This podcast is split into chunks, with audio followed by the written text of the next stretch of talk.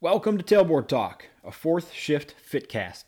The mission of Tailboard Talk and the Fourth Shift Fitness is to educate and train fire service personnel to increase durability and decrease the potential for injuries and their associated costs. My name is Chris Morella, owner and founder of Fourth Shift Fitness. I'll use my experience as a personal trainer, strength coach, and fifteen-year veteran of the fire service to deliver tips, tricks, lessons, and information specifically geared towards the health and wellness of firefighters and paramedics. Each episode, you'll leave with immediate deliverables that will improve performance and resilience and keep you in the fight through your career and into retirement. Let's get into it.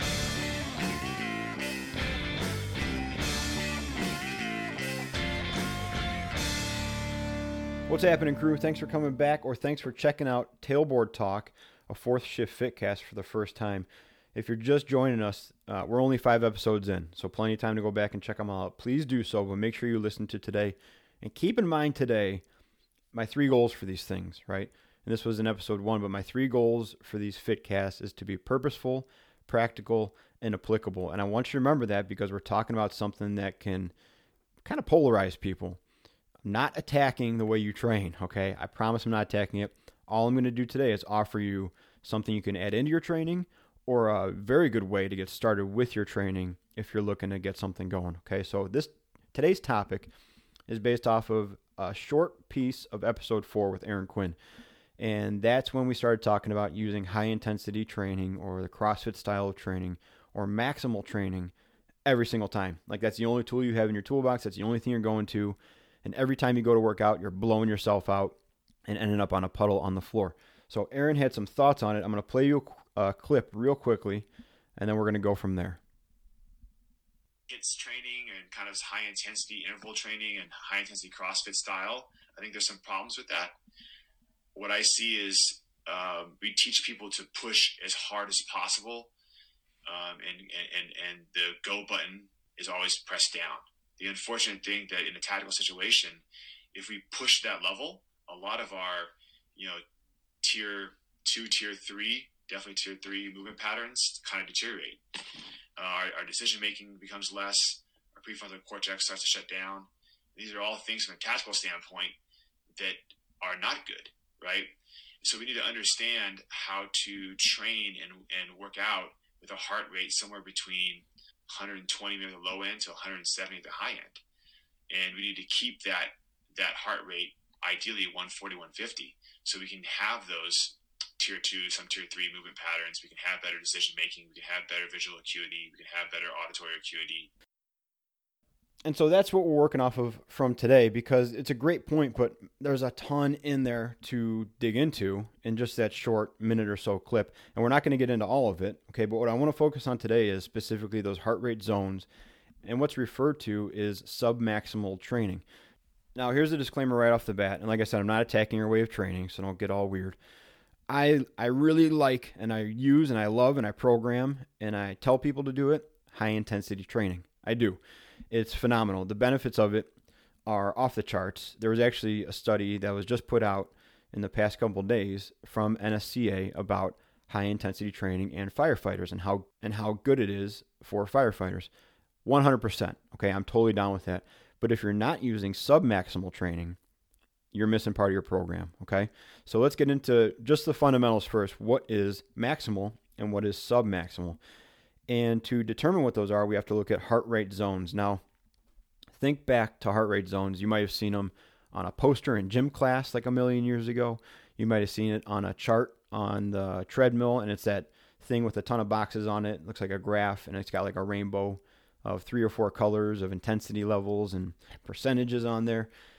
And that's basically a percentage of your max heart rate, okay? And you can find that. There's an old school formula for that, which is two twenty minus your age, okay? And then you take a percentage of that number.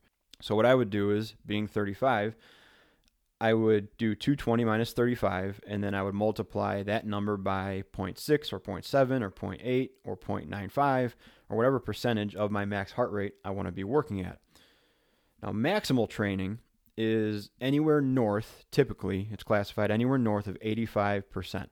So we're getting up there, okay? We're getting close to what's considered your max heart rate. And submaximal is just below that, okay? But it's still above about seventy percent of your max heart rate. So it's a it's still a relatively narrow window just below maximal training where I think there's a ton of value to be had, not only from the physical side, but also, like Aaron mentioned, from the cognitive ability standpoint. And so here's some ways you can tell if you train more maximally or submaximally. And the easiest one is the talk test. If you're training all out and think of the last real, real hard workout you did, if you can only talk in one word or you can't talk at all, that's a maximal workout. That's all out. I got nothing left. Either I'm getting crushed by a bar and I can't talk, or I'm so out of breath, my heart's racing and beating in my ears, I can't talk. That's a maximal workout, okay? Submaximal is kind of classified the same way we talk about our patients on the ambulance, asthmatic patients, C O P D, C H F. Can they talk in one to two word sentences, full sentences? Are they under no distress at all? And we're looking to be in that more closer to full sentences range. You still have to catch your breath to talk. If you were working, you'd have to take a few breaths before you talk on the microphone, but you can still communicate with people effectively. And so we have to ask ourselves, where does firefighting fit between those two? What is it? Is it maximal or submaximal? And the short answer is both. And that's why we need both for sure. But a majority of it, a majority of your fire scene or your intense E M S call or whatever you're doing is going to be submaximal and probably even lower than that. There's going to be spikes and there's going to be some intense moments, but I don't need you for like three to five to seven minutes going all out crazy person. I need you for the duration of two bottles plus some exterior work in the beginning and end of this thing. So I need more capability on the submaximal part in a lot of circumstances than I do on the maximal part of this thing. And what we've seen, though, is a trend for firefighters to only use high-intensity interval training or only use CrossFit or only use one method of high-intensity exercise for everything. Okay, there is no long, slow distance in there. There's no submaximal training. And like I said, that has some amazing benefits, but there's also some blind spots in it. And I get it, all right? When I take a week off or I miss a few workouts, the first thing I think of isn't, okay, I need to work at seventy percent of my capacity for half an hour. That's not what I think. I think I need to get back in it. I got to hit it hard. I got to smash the go button. I need to make up for lost time, and I need to get some work in because I skipped a bunch of workouts. Now I got to now I got to make up for it, right? And while that may feel like the right thing to do, it may not necessarily be the right thing to do. And here's why. Maximal training has some inherent risks and downfalls to it. And I just wrote down three. I'm going to go over three real quick and then three uh, three benefits to submaximal training. The first one with maximal training is it does have a higher injury risk.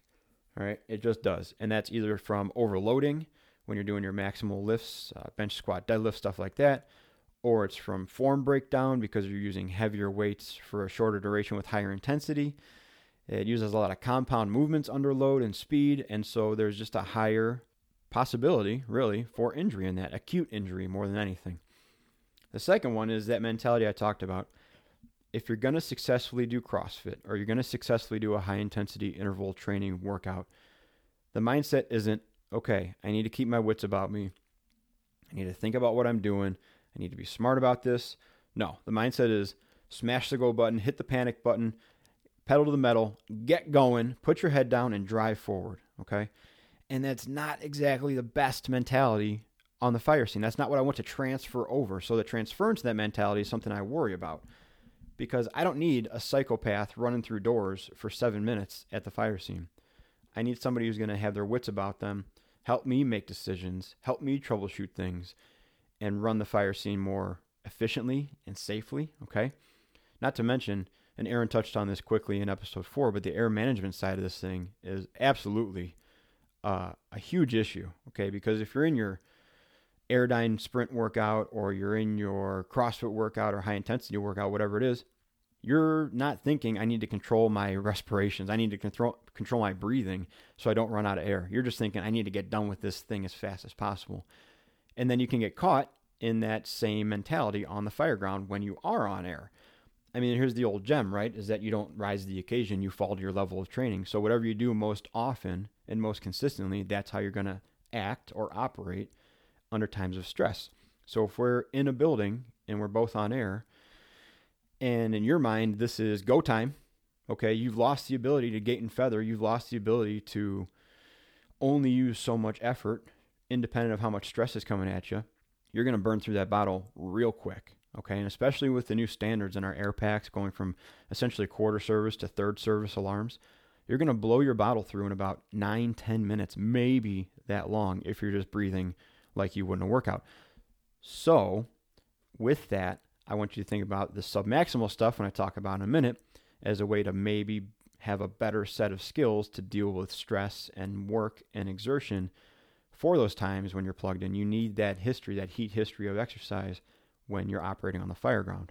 And the third one is what kind of Aaron brought up with the cognitive ability when you enter certain level, levels of heart rate and respirations and stress. And I looked up a study, and essentially what this is, is they, they put fifty-six college kids under a stressful situation and asked them to make decisions. And this was a gambling test. So they made them make decisions during the Iowa gambling task. And here's what they found. Compared to controls, and by the way, the name of this study is Effects of Acute Stress on Decision Making. I mean, sounds relatively applicable to what we do, right? Acute stress and decision making. So what they found was, compared to controls, participants in the stress condition responded with higher heart rates and skin conductance responses. They reported more negative affect, and on the decision making task made less advantageous choices. Then they said the results suggest that the presence of a stressor may generally result in failure to attend to the full range of possible consequences of a decision. So as you get stressed, you have the potential to make worse decisions and have the potential to not be able to see the outcome of your decisions farther down the line, which leads you down possibly a path of destruction. And I use this study because it uses stress specifically for that reason. I didn't use one that uses exercise stress, but just mental stress, because that's just one aspect of what we go through. And keep in mind, these kids were in a controlled environment. They were sitting down after being stressed out and trying to make decisions, and they still had that decrease in cognitive ability. Now add in our fire scene or our E M S scene. We're stressed not only mentally, but physically. Not only do we have to problem solve, but we're problem solving while walking and while talking and while carrying things and telling people where to go and using your radio, right? We have all these different layers on top of that, so it's only fair to theorize, right, that our potential for making bad decisions only goes up. It only goes up with the presence of stress. And here's how it ties back in, because remember, the body really doesn't do a good job of discerning where stress is coming from. It just knows that it's under stress, and it has to react appropriately. So it doesn't know if it's physical, mental, emotional, pain, exertion, anything like that. All it knows is I got to push these chemicals out, and that's going to mean my heart has to beat faster. I got to breathe faster. I need more blood flow. I got to shut certain things down. I got to kick th- certain things up, and that's what it does. And what that means, again, is if that's all you have, if all you have is the go button, the panic button, smash it. Then when those chemicals start flying, you're going to pop right back into that zone. You're going to bypass gears two through four and jump right to gear five. You're going, okay? But I need you to be able to downshift. I need you to work in gears three and four before you get to five, and then get out of five pretty quickly, because after we're done with our task, we got to conserve your air. We have to regroup. We have to be ready for the next one. So here's my case for submaximal training.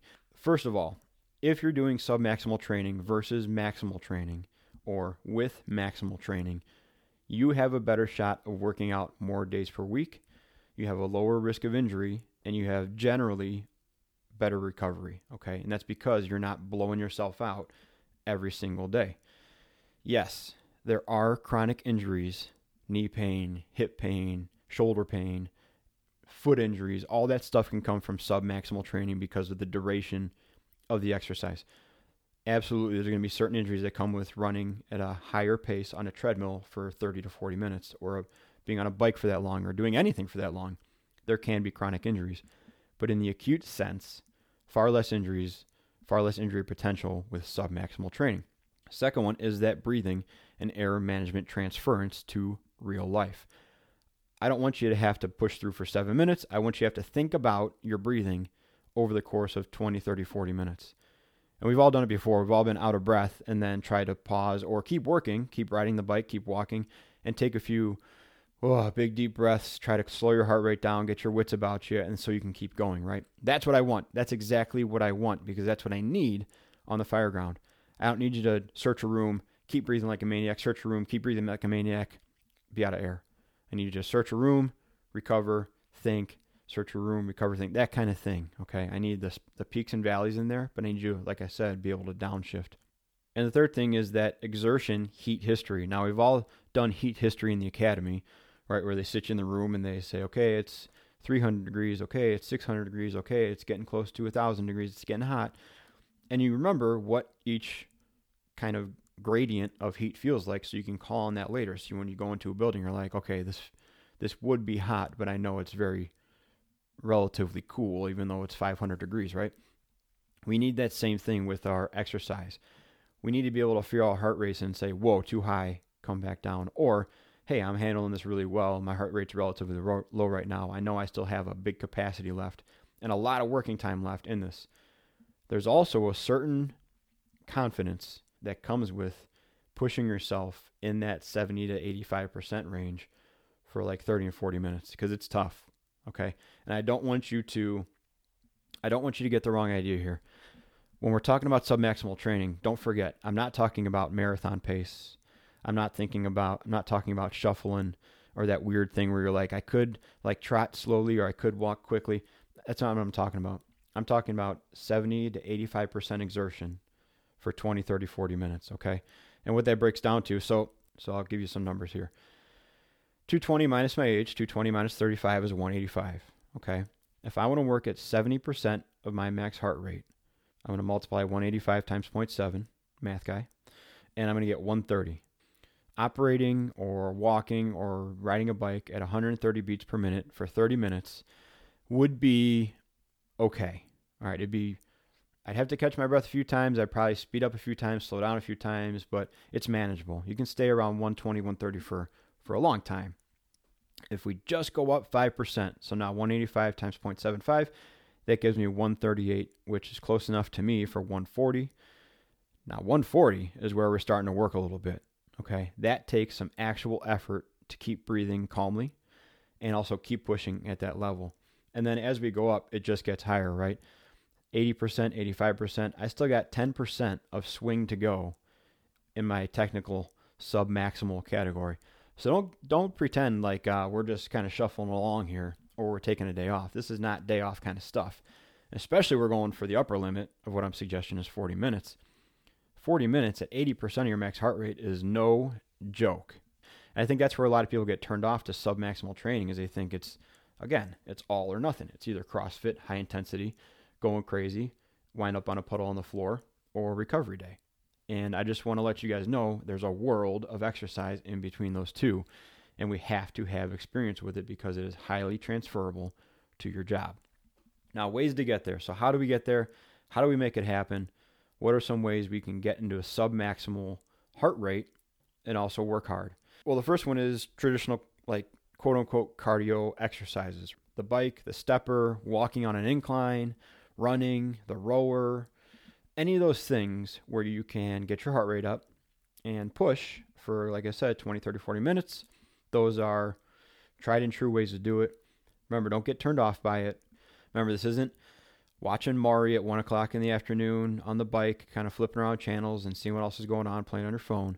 This is a dedicated, near maximal, but sub-maximal heart rate for extended period of time. This should be difficult. So if you got visions in your head of a boring bike ride or a boring treadmill walk, get those out now. That's not what we're talking about.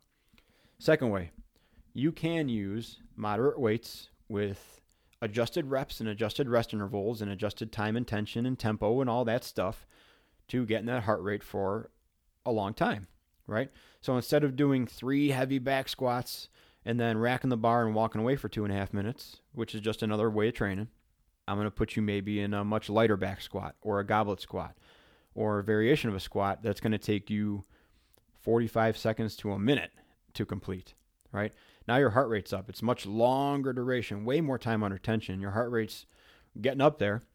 Now I'm going to shorten your rest period a little bit. I don't want you to come all the way back down to baseline. I want you to come down a little bit, maybe just barely out of that submaximal zone, probably not even out of it, maybe down to seventy percent of your max heart rate, and then go to the next thing. And while you're in that next thing, control your breathing, control your effort and exertion so you stay within that submaximal heart rate. Don't jump up in the max one. Don't do it. Control yourself so that may that may lengthen the exercise out even longer. And you can use four or five-ish movements, cycle through like that, three, four, five times, and before you know it, you're at half an hour.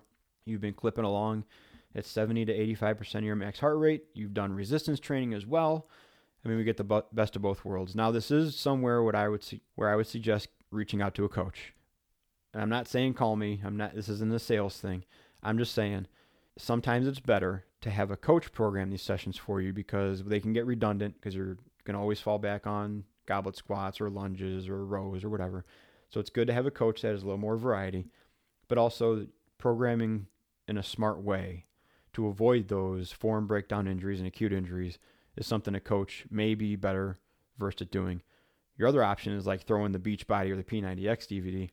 Again, that's a little higher heart rate than we're looking for. Um, and it's much more of a generic approach. So there are some risks that come with that too. Don't mean to be Debbie Downer here. I know I'm talking about the risks of everything, but this is where I would get a coach's perspective from this thing, not necessarily just throwing stuff at the wall and getting tired. Okay. And the third one, which is a fantastic one, I think we're going to do an episode on this in the future. I'm sure we will. But it's farmer's carries, loaded walks, loaded carries, load carriage, that kind of thing, which is basically putting on a weight vest or grabbing a backpack, filling it with some stuff, and walking around. This is a fantastic way to train for the first responder. Completely underrated, completely underutilized, horribly effective, incredible how high your heart rate can get just from walking with a little extra weight on you, okay? It doesn't have to be much. I mean, thirty percent or less is a good guideline to go with. And there's some fantastic resources out there for that, and I'm going to kind of get into that in a later episode, but thirty percent or less, go for a walk, okay? And again, this isn't moseying down the street. If you're walking, you're like, okay, it's not really that tough. I don't see what the deal is. Speed up. If you're already walking quick, put some more weight in your backpack or carry something in your hands or carry something on your shoulder. If that's still too easy, find a hill. This is one of the most scalable workouts. Get something heavy, take a walk, twenty minutes, half hour. It'll get your heart rate up. It'll work a ton on the crossbody connection and your lateral stability, frontal plane, all that stuff. It's good for everything. Pick up a weight and go for a walk. And that's the beauty of submaximal training. If you go with any of the three ways I just told you to do it, which is, you know, traditional cardio, moderate weights with adjustments to the time and tempo and rest and all that, or heavy carries, heavy walks for a longer duration, it takes possibly less equipment, less heavy equipment anyways, than maximal training. And if we do it right, it is just as challenging, if not more mentally challenging, than maximal training. It can be very, very hard to get twenty-seven minutes in and not want to give up if you're actually in that sub-maximal seventy to eighty-five percent of your heart rate zone. That extra three minutes or the extra thirteen minutes, depending on how long you're going, can feel like a lifetime, okay? But that's the kind of thing, that's the kind of strain I want you to be under and still be able to control yourself, control your respirations, breathe through it, keep your head on straight, keep your cognitive ability with you, because that's what I need on the fire ground.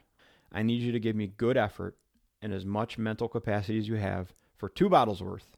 I need two bottles out of you, plus some outside work before and after, okay? That's what I need you for.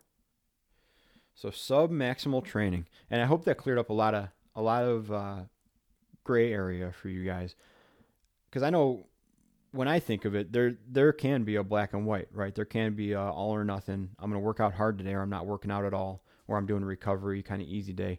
But yeah, that, that range, just below maximal, just below maximal. So seventy to eighty-five percent where you're working hard, but you can still function. That's where I see a ton, a ton, a ton of benefit, okay? Like I said, keep doing your maximal training. Keep doing your high-intensity stuff, smart CrossFit stuff. I had to put the smart disclaimer on there, right? Keep doing all that stuff, but if you're not doing submaximal training, take a look. Okay, take a look at what it is. Try it out a few times. Let me know if you're struggling with it, if you need more ideas to get going with it. If you hate the three ideas you gave me, come up with another one. Throw it out there. We can talk about it. We can figure it out, but this is an area of training I really, really want you to try. It's also a really, really good area if you're looking to get into working out or getting into a fitness program. It can be considered a little bit easier to get into, okay?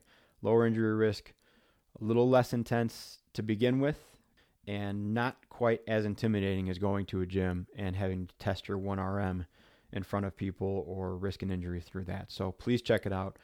As always, guys, I hope you found this purposeful, practical, and applicable. That's really my goal with this stuff. If you have any topics you want me to go over, shoot them over, man. I like doing this stuff. We're going to have more interviews coming up. I'm recording two interviews in the next week. You guys are really going to like. If you have any questions, my email is four, the number four, th, fourth shift fit at gmail dot com.